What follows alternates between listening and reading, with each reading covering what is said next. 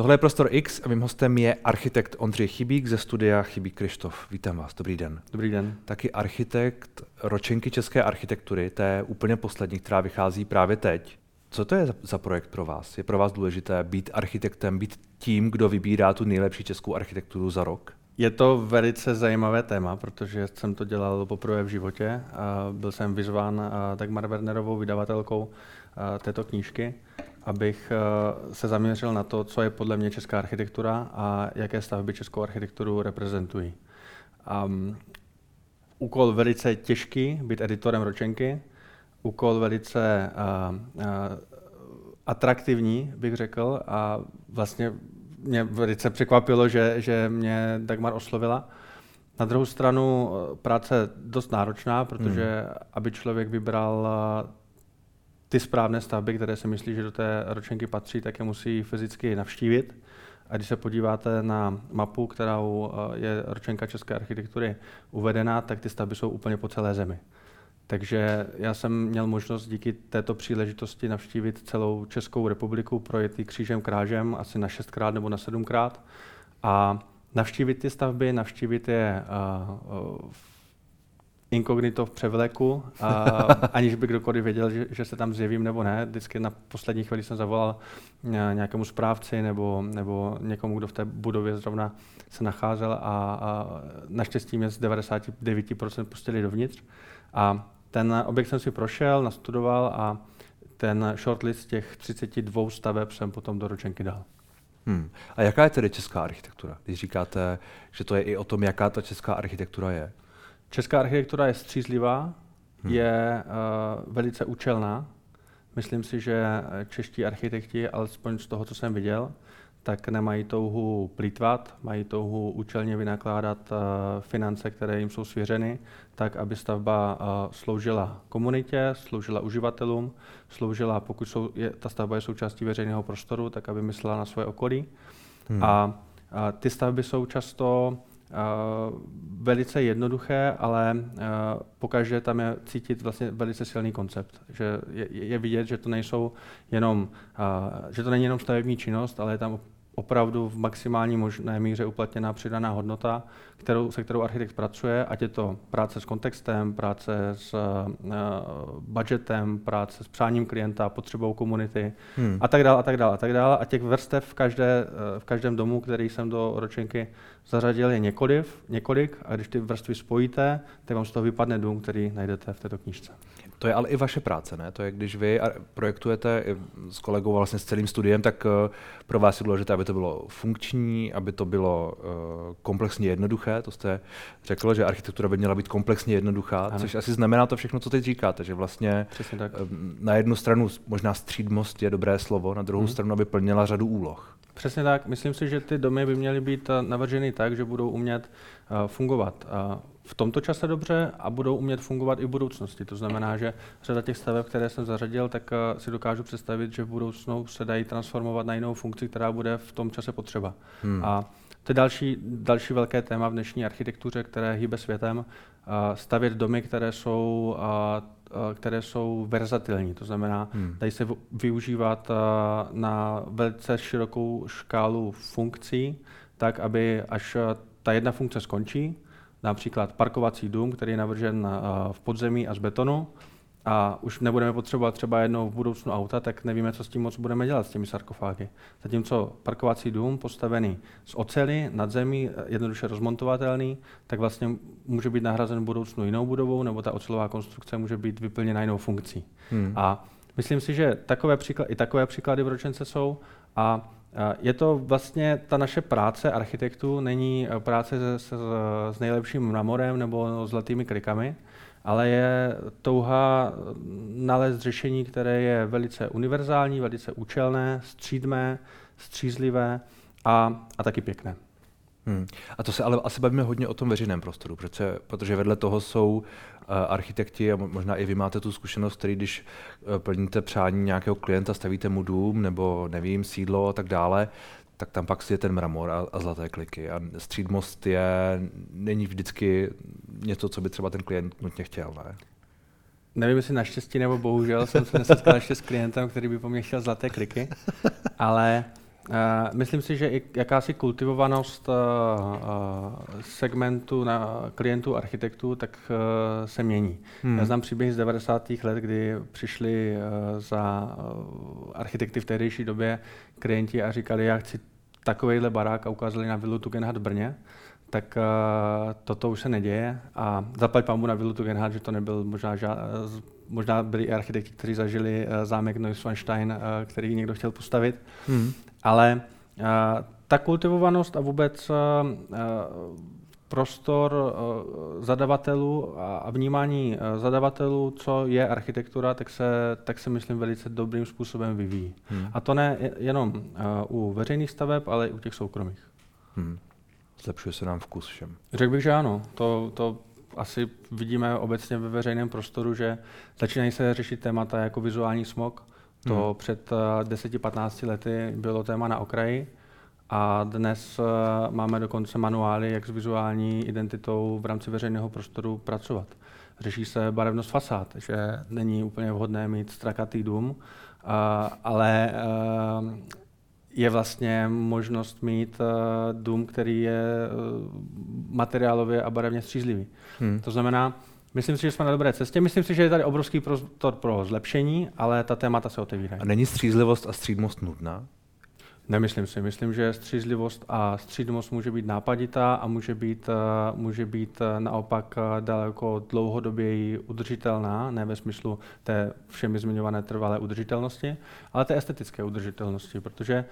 Um, nadčasová. Jako. Nadčasová, nadčasová, mm. to je správné slovo. No a když se bavíme o té uh, všemi zmiňované trvalé udržitelnosti, tak uh, to, aby ty budovy třeba byly uh, využitelné nebo rozložitelné a tak dále, je asi součást toho, ale zároveň vy jste tam nějak zohledňovali to, jak ty budovy pracují, nevím, s energiemi a, a s tím vším, možná i s okolím, s materiály a tak dále. V této publikaci je řada projektů, které jsou výrazně lokálně specifické. Ať je to hmm. uh, rozšíření farnosti v Lidečku, což je uh, na Valašsku malá obec, která uh, vytvořila prostor pro, pro svoji uh, farní komunitu, ale jenom farní komunitu, ale komunitu širokou. Ten objekt je velice multifunkční, je tam společenský sál, je tam velký krytý exteriér, což je nějaký fenomén, který jsem během ježdění po těchto budovách rozklíčoval, že architekti často a rádi pracují s krytým exteriérem, protože v Česku prší a, a sněží, hmm. ale zároveň ne vždycky mrzne. To znamená, že když jsme zakrytý nějakou, nějakou, nějakou ne pergolou, ale nějakou velkorysou střechou, tak ten prostor můžeme, ten exteriér můžeme využívat daleko díl, než by tam ta zakrytá střecha nebyla. A ta, ta, ta střecha zakrývající ten prostor. A, a tento objekt je ze dřeva a je, je, je, je dílem místních tesařů. A to je vlastně taková vlast, velice příjemná normálnost, kterou eh, člověk, když tam přijede, tak uh, si říká, ten dům tady přece musí stát 200 let, ale uh, nestojí tam 200 let, stojí tam dva roky, a, nebo, nebo necelý rok. A uh, je vlastně velice kontextuální a velice přirozený v tom, hmm. v tom prostředí možná jste to už zmínil, ale pro vás je architektura vlastně i o tom, aby zapadla do toho prostoru a když člověk přijde, tak nenutně si vždycky řekl, tady je nová úžasná budova, která mě takhle bouchá do, do, do, do očí, nevím, tančící dům a teď nic proti němu, ale něco, něco tím to, toho směru, ale aby byla spíš, eh, aby lidé vnímali jako součást toho prostoru. A je, je možná otázka, do jaké míry lidé jsou schopni naučení, možná se to taky mění, vlastně vnímat architekturu jako něco, co má hodnotu a co není jenom prostě, eh, tak ten dům postavil trošku hezčí, tak to určitě bylo dražší a tak dále. Myslím si, že teď nechci mluvit jako o učebnice architektury, ale je řada typologií, je, jsou, jsou různé domy ve městě, které plní svoji funkci. Jsou to bytové domy, které jsou relativně obyčejné, hmm. vlastně by nemusely být nějak extravagantní. Je to, tam se bydlí, žije, mají mít úplně jiné kvality, než to, že jsou, uh, jsou výrazné. Potom jsou domy, které jsou uh, uh, celospolečensky výrazné, jako bude, doufám, v budoucnu Vltavská filharmonie. A Vy jste se účastnili soutěže? My jsme se velice neuče, ne, neúspěšně účastnili tak soutěže. Byli jste šestí, což ale, není, myslím, ale, že... Ale uh, první, byli jsme pr, pr, jedni z prvních neoceněných, ale... Ano. Uh, Uh, vynikající zkušenost. Uh, když jsme se bavili s vítězi, tak nám řekli, to je nějaká devátá nebo desátá jejich filharmonie první, kterou vyhráli. A jsme zatím dělali první, takže si hmm. říkám, že pořád máme ještě nějaký, to přijde. nějaký, nějaký čas, že bychom, že bychom mohli třeba jednou budoucnu v podobné hmm. soutěži někde jinde uspět. Mrzí mě, že to nebude v Praze.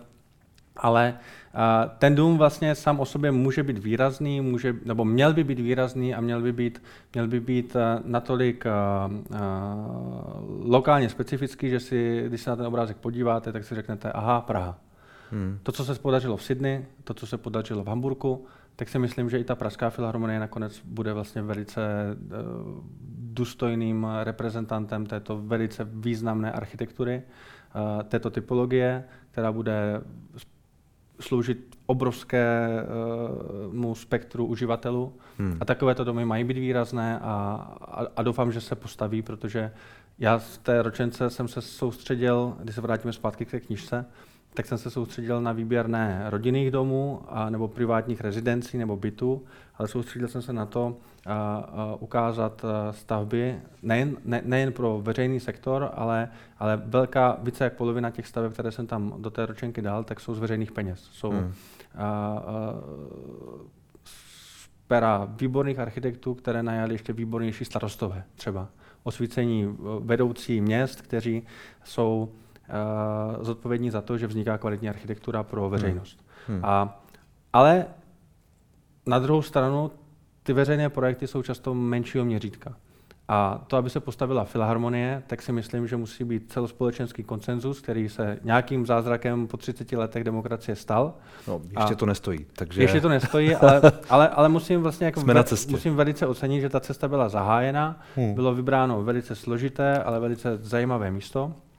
Myslím si, že eh, byla vyhlášena skvělá soutěž, které se zúčastnilo 19 neuvěřitelných ateliérů z celého světa a vítěz je vítěz a, a všichni to musíme respektovat a držet palce, aby to, aby to dopadlo. A je důležité, aby to dopadlo. Je, jako podle, myslím, mě, myslím, je podle mě strašně důležité, aby to dopadlo. Hmm. Extrémně, protože je to ten dům si myslím, že Česko potřebuje nejenom uh, jako perfektní instrument pro to, aby tam hrál orchestra, ale potřebujeme takovéto domy pro to, aby jsme uh, takovéto domy se naučili stavět, naučili používat, hmm. a, aby jsme mohli být taky trochu pišní na to, že se v Česku takováto architektura, takováto světová architektura staví. No není škoda, že taková architektura se v Česku moc nestaví, že takových věcí, byť vy v té ročence mi možná dokážete, že se reálně staví, akorát v menším měřítku a mimo Prahu. I v Praze se staví a na druhou stranu eh, je to obrovská daň vůči eh, veřejné vybavenosti a infrastruktuře, kterou, kterou tady máme, protože eh, když to srovnám, nechci to srovnávat se Švýcarskem nebo Rakouskem nebo Německem, jsou to v, kontext, v tomto kontextu jsou to trošku jiné země, ale když to srovnám s Polskem, tak hmm. uh, Polsko je schopno postavit několik filharmonií za raz, několik uh, národních galerií, několik, několik stadionů a to všechno z per vynikajících architektů. A u nás vlastně těch staveb veřejných velkého měřítka je jako šafránu. Takže... A proč to v Polsku jde u nás? No? Nebo v čem je ten rozdíl? To by mě taky zajímalo, Čestmíre. To, to, to, to, to, to je možná na nějaké PhD ale uh, ta země je velká, je tím měřítkem, bych řekl, že mají víc peněz a asi se dokázali architekti víc prosadit a možná o architektuře vedou větší diskuze nejen mezi architekty, hmm. ale i s těmi důležitými, a to jsou ti zadavatelé těch veřejných zakázek, kteří organizují veřejné soutěže, do kterých se hlásí skvělí architekti hmm. a z toho vypadávají skvělý domy. No, já mám pocit, že tady je trochu um, takové trauma z té chobotnice mm-hmm. která měla vyrůst na letné, měla to být uh, knihovna, která se nakonec nestala, tehdy se vedla přece uh, velmi vyhrocená veřejná diskuze, Václav Klaus se chtěl tam někde přivazovat ke sloupu, aby se to neposta- nepostavilo. A možná se prostě politici na všech možných úrovních trochu, trochu bojí toho, aby tady zase nebyla nějaká kontroverze a místo toho tedy staví možná prostě bezpečnější, nevím, nějaké stadiony, protože já když si vzpomenu na diskuzi o, o sportovním stadionu v Brně, mm. tak ten byl taky velmi, velmi zvláštní a vlastně se z toho nakonec stal nějaký kompromis, který vlastně je kritizován tak jako tak. My máme vynikající zkušenost v ateliéru uh, z Jihlavy, kde byla uh, anonymní soutěž. Vyhráli jsme soutěž na uh, Horáckou uh, arénu, hmm. uh, hokejovou, multifunkční, nejenom hokejovou, ale multifunkční arénu. A ta vypadá, že se začne to stavět. Ten projekt je hotový, je vyprojektovaný uh, a uh, myslím si, že je, uh, Jihlava je blízko nebo možná už podepsala smlouvu s generálním dodavatelem stavby. Mají pohromadě peníze a myslím si, že pokud se začne, tak už by se nemělo skončit protože ten objekt je v centru města a je to velice významný uh, korálek na, té, na, na tom náhradelníku těch veřejných, budoucích veřejných staveb v centru hlavy. Hmm. A myslím si, že se to mění, ale je to ne kvůli nám, že my jsme vyhráli nějakou soutěž. Je to kvůli radnici, která má uh, jistou kontinuitu a díky osvícením radním, kteří jsou také architekti, mm-hmm. a kteří nejsou praktikující architekti, ale jsou architekti, kteří eh, se snaží svoje město eh, rozvíjet ve smyslu moderní architektury a díky nim vlastně vznikl celý ten plán na to vybrat správné místo, ne na poli, ale v centru. A když v centru, tak na to udělat architektonickou soutěž. Když soutěž, tak, eh, tak byla výborně obeslaná. My jsme měli štěstí, že jsme vyhráli a, a, a postupně to tlačí, nevzdávají to a, a jedině s takovýmto nasazením a obrovským rizikem, politickým především, hmm. tak vypadá, že tu arénu postaví a až ji otevřou, tak tam dalších 10 let bude sloužit. Hmm. A vy zároveň jste nedávno uh, rekonstruovali náměstí, Mendlovo náměstí v Brně. Um, máte zkušenosti s veřejnými zakázkami, chcete stavět veřejné, veřejné budovy. Vy sám jste to, to říkal, jestli jsem vás správně pochopil, že chcete být architektem města, mm-hmm. ale zároveň uh, máte zkušenosti i z té soukromé sféry, tak uh, byť říkáte, že někde jsou osvícení a tak dále, tak asi zároveň víte, že to budování možná toho náměstí nebo podobných, podobných staveb, nenutně jenom jeho, je prostě složité, mm-hmm. asi není tak dobře zaplacené, jako jsou některé soukromé nebo prostě zakázky pro, pro firmy a tak dále. Uh, tyhle specifika, proč to vlastně dělat ve výsledku? Já chápu, že asi chcete trošku měnit ten veřejný prostor, ale zároveň ne vždycky se vám to asi vyplatí, ne? Nebo jako jestli to stojí za to vůbec. Zrovna Mendlovo náměstí je obrovský, obrovské téma, především v Brně, protože eh, ten eh, prostor byl, eh, byl dlouhou dobu využíván čistě jako prostor pro přestupování z tramvaje na trolejbus. Hmm. A naší ambicí společně s kolegou Palaščákem a Sendlerem tak bylo vytvořit prostor, který bude také destinační. To znamená, bude to veřejným prostorem tak, že tam bude moct být koncert, že tam bude moct být uh, vánoční trh, že tam bude moct být uh, třeba i demonstrace. A uh, tento, tento vlastně, uh, tato, tento předěl z toho čistě funkčního do toho více, uh, řeknu, destinačního prostoru, tak byl velice složitý a velice složitě to občané Brna přijímají, my jsme v tom prostoru vysadili 30 nových stromů a, většina reakcí je, že ten prostor není vůbec zelený a že tam není žádná zelen a, a že to je vybetonované a, a, a tak dál. Myslím si, že tam bylo dost problematické, že se to náměstí otevřelo v únoru, kdy v Česku hmm. prostě stromy nemají listí. Hmm. Myslím si, že až se tam podíváme teďka na konci jara nebo na začátku léta, tak ten prostor bude mít úplně jinou atmosféru. A proč se tomuhle věnujeme, i když dostáváme veřejný lynč, eh, když bychom dělali... A byl to lynč? Nebyl to úplně lynč, ale bylo to, bylo to opravdu složité se vlastně dívat na, reakce, na, na, na, na, na reakce, reakce lidí, protože hmm ta, ta odezva byla opravdu velice, velice tvrdá. Bylo to tím, že ten prostor vypadal, ještě ten kontext toho, to, to, toho Mendlova náměstí je, že z jedné strany je dům a z druhé strany jsou paneláky, takže on ten prostor sám o sobě vypadá, už tak vypadá dost šíleně. A a ty panelové domy uh, jsou naskládány za sebou a, a ten prostor vypadá vlastně velice, velice nehezky. Proto tam je těch 30 stromů, které nebudou nejenom uh, házet stín na ten, na ten veřejný prostor, ale také odsloní vlastně ty panelové domy. Zajte si do Brna složité vysvětlovat, ale uh, bylo to velice negativně přijato a věřím tomu, že uh, letos v létě, anebo letos na podzim, kdy ty stromy se probudí z toho, hmm. z toho vysázení, do velice sofistikovaného uh, systému, kořenového systému, který tam je vytvořen pod úrovní terénu a tak dále a tak dále.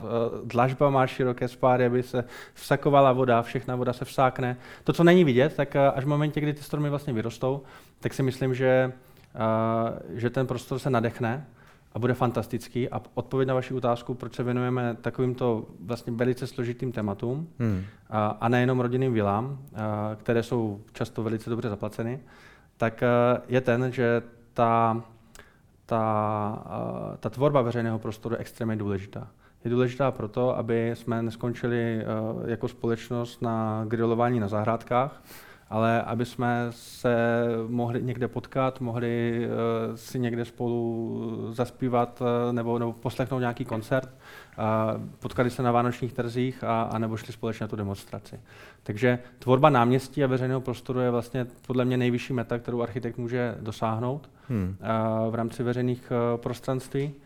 A proto se tomu věnujeme a, a, a věřím tomu, že, že to, nebo aspoň doufám, že to není poslední náměstí, které jsme vytvořili. No vy jste různé veřejné budovy už dělali předtím, nádraží a tak dále. Bylo tohle to poprvé, co jste se setkali s takhle tvrdou kritikou, s, takhle, s takovýmhle jako nepochopením, nebo zatím možná, ale na druhou stranu možná lidi byli prostě zvyklí, že to je ten přestupní bod a nic si tam nechtějí. To je, někdo to tak může mít, že?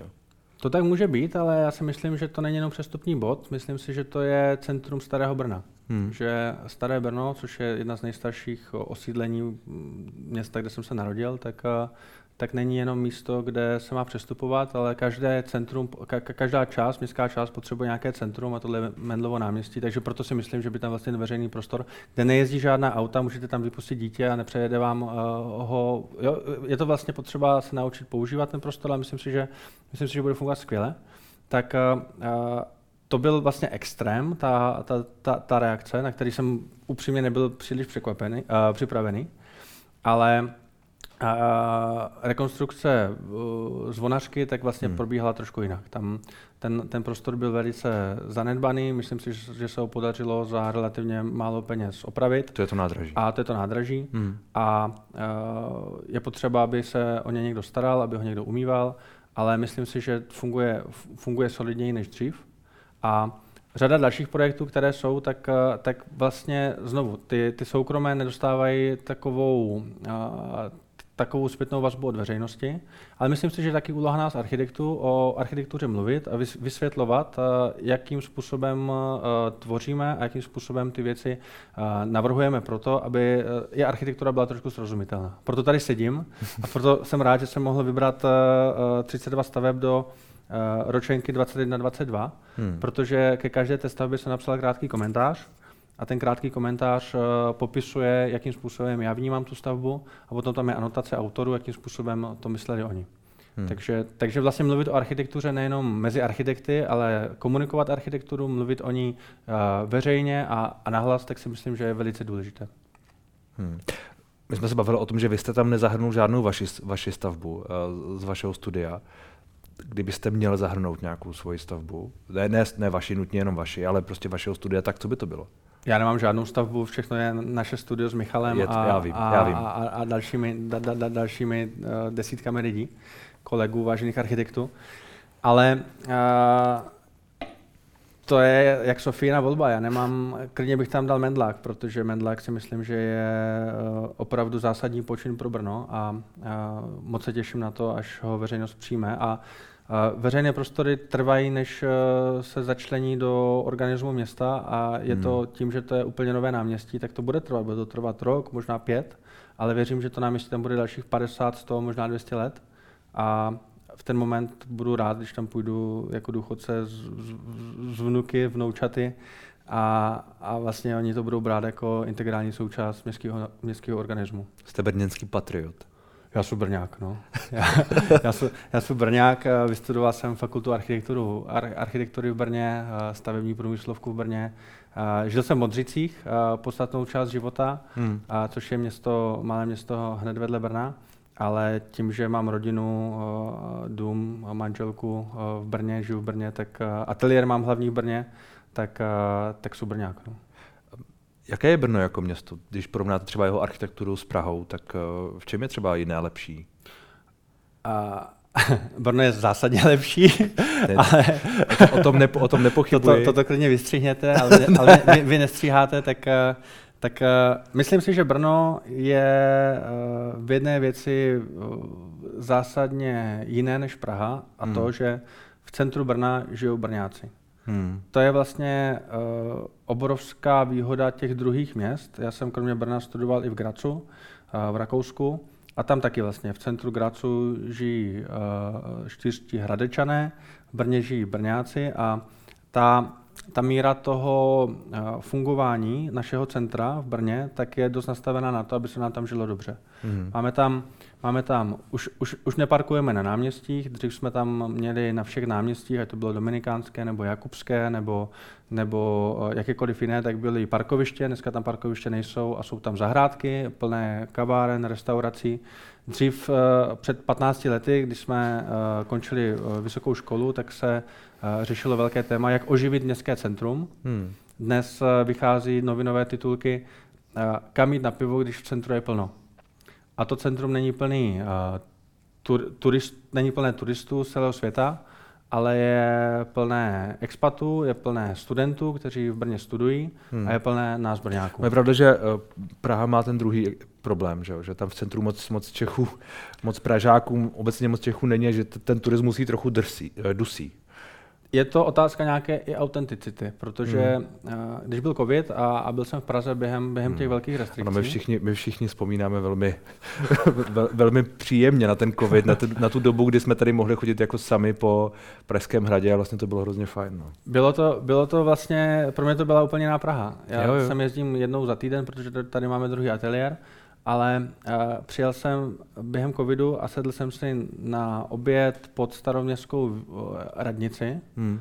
a říkal jsem si, toto je přece místo, kde pražské elity mají uh, trávit, uh, nejenom elity, ale vůbec Pražané hmm. by měli trávit svůj čas a měli by vlastně využívat kulisy toho, co naše předkové nám zanechali a ne se schovávat do nějakých, do nějakých uh, sekundárních čtvrtí, kde jsou teda ty nejdražší, nejlepší uh, restaurace pro místní, ale už to nemá tu, ty grády toho starého města které, hmm. a, a těch kulis, a těch opravdických kulis, který, které uh, by vlastně dokreslovaly ten uh, městský život, ten měšťanský život a to, že ta zásadní rozhodnutí se děla, dějí v tom centru a ne někde na periferii. Takže... No já myslím, že ono z toho, jak vy říkáte, jak, jak vrátit to město lidem, myslím, že v Praze z toho taky bude někdy možná téma. No. Já si myslím, že to je téma. Já si myslím, že to architekti to řeší, urbanisté to řeší, politici to řeší, hmm. ale uh, samozřejmě to nejde tak, že teď vypneme, uh, teď vypneme ne, turismus ne. a nahradíme to těma,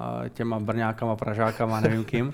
tak ono by to asi nefungovalo. Že? Ono by to asi nefungovalo. Je potřeba to všechno nějakým způsobem modelovat hmm. a myslím, že čas, čas, čas ukáže. Vy jste zároveň autorem uh, stavby, která doplňuje Karlovarský filmový festival. I my na ní teď budeme točit, ale oni jsme na ní taky točili. Je to, já vlastně nevím, jak se to jmenuje. Jak se, jak se to jmenuje?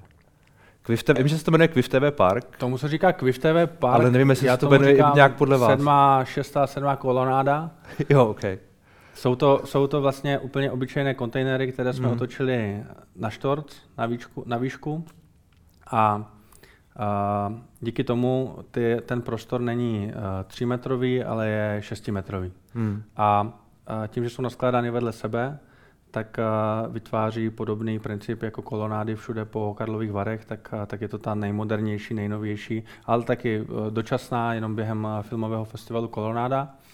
A je to trošku uh, podsta Machoninovým, že jsme se hmm. snažili, je to v těsné blízkosti uh, termalu. Uh, termalu a nechtěli jsme tam přicházet s něčím, co by bylo křiklavě bílé a, a, a, a, a bůh jaké. Snažili jsme se použít uh, barevnost termálu a vytvořit vlastně tomu termálu takového dočasného malého brášku, hmm. který tam velice, velice kultivovanou uh, jednoduchou architekturou, která je stejně jako termál přiznaná, to znamená ty ocelové, ocelové rámy, tak jsou exponované, nejsou zabalené do žádných dalších překrásných věcí, jsou nahnědo natřené a jsou exponované. A je to takový malý brácha, který, který tam během toho festivalu vznikne. A jsem rád, že jsme měli příležitost toto pro, pro pana Bartošku a jeho tým vytvořit, protože si myslím, že i takováhle vlastně drobná věc uh, pomáhá kultivovat prostor celého festivalu. No já jsem rád, že zmiňujete to, že to je vlastně pro vás interně taková další kolonáda, protože ono, když tam člověk je v tom prostoru, tak byť je to vlastně hned vedle termálu, hned vedle té, té re, reálně, jak tam prostě lidé chodí, mm-hmm. tak ono to působí jako trochu vytržený prostor, jako kdyby to tam bylo jakoby, jakoby navíc, vlastně docela příjemně. Mm-hmm. Že to musím říct, že se vám asi povedlo, nevím, jestli to byl záměr, že prostě vysloveně opravdu je to takové jakoby vytržení z toho ruchu, zároveň je to průchozí prakticky úplně. To byl záměr. My jsme, my jsme měli možnost to dát úplně vedle termálu a taky na tu nejdůležitější trasu, kde se kolem termálu chodí, na tu pěší, pěší trasu a podél, podél řeky. A jsem strašně rád, že se podařilo přemluvit organizátory, že jsme opravdu ty moduly strčili až do té pěší trasy, že vlastně všichni tím musí projít. A je to taková, taková ochutnávka toho, co se potom děje večer, že přes den tam jsou rozhovory, hmm. myslím, že vy tam taky eh, vedete jo, jo. Uh, Prostor X a, a Prokviv a, a potom tam, jsou, potom tam jsou večírky až do rána. Jsou tam party. A jsou tam party a, a je to takový multifunkční prostor, který si myslím, že se dá využívat obrovskou řadou různých funkcí. Dá se do ní lehce vstoupit, vystoupit. Přesně tak. Hmm, hmm, hmm. Takže, takže to je možná, uh, a je to krytý prostor, krytý hmm. veřejný prostor, uh, prostor, který nemá žádný interiér, to znamená, že je relativně levný. Uh, je, uh, pracuje se svým kontextem, aby, jak, jste říkal správně, můžete kdy, kdykoliv vejít, kdykoliv odejít. Uh, to je architektura. I když hmm. vlastně dočasná, hmm. uh, jednoduchá, hmm. velice pragmatická. Uh, tak tam se uvidíme letos znovu. Uh, na čem pracujete teď? pokud na něčem? Teď pracujeme, teď pracujeme na několika, uh, pořád pracujeme. To je, uh, jsem rád, že máme možnost pracovat v Česku, ale i v zahraničí. Pracujeme hmm. na projektech do Albánie, světe div se. Tirana je hmm. město, které je uh, na hledáčku všech architektů v Evropě. Je to město, které se, eh, do, které se migruje, do kterého se migruje, tím pádem roste, tím pádem eh, je potřeba architekty, aby tam eh, aplikovali svoje dílo. Aktuálně tam soutěžíme v jedné soutěži na městské výstaviště mm. a polifunkční objekt hotelu a bydlení a kanceláří. Uvidíme. Soutěže jsou velice zajímavé téma v oboru architektury, kdy soutěžíte, pořád vlastně nekonečně soutěžíte a, a většinou prohrajete, pak jednou vyhrajete, pak zase utratíte všechny peníze za soutěžení hmm. a tak je to pořád dokola. Ale uh, má to velice zajímavý kontext. Připravujeme projekt do Berlína, Uh, připravujeme, těch, těch projektů je asi 30, na kterých aktuálně pracujeme, takže ne, nechci vypíchnout žádný, protože všechny mám stejně rád, ať to je jak hmm. TV. A vaše, vaše studio už je poměrně velké. Uh, nestává se z vás toho architekta spíš prostě administrátor, manažer? To bych nerad. to bych velice nerad. Uh, máme architekty, také architekty, hmm. ale kteří mají funkci uh, středního managementu.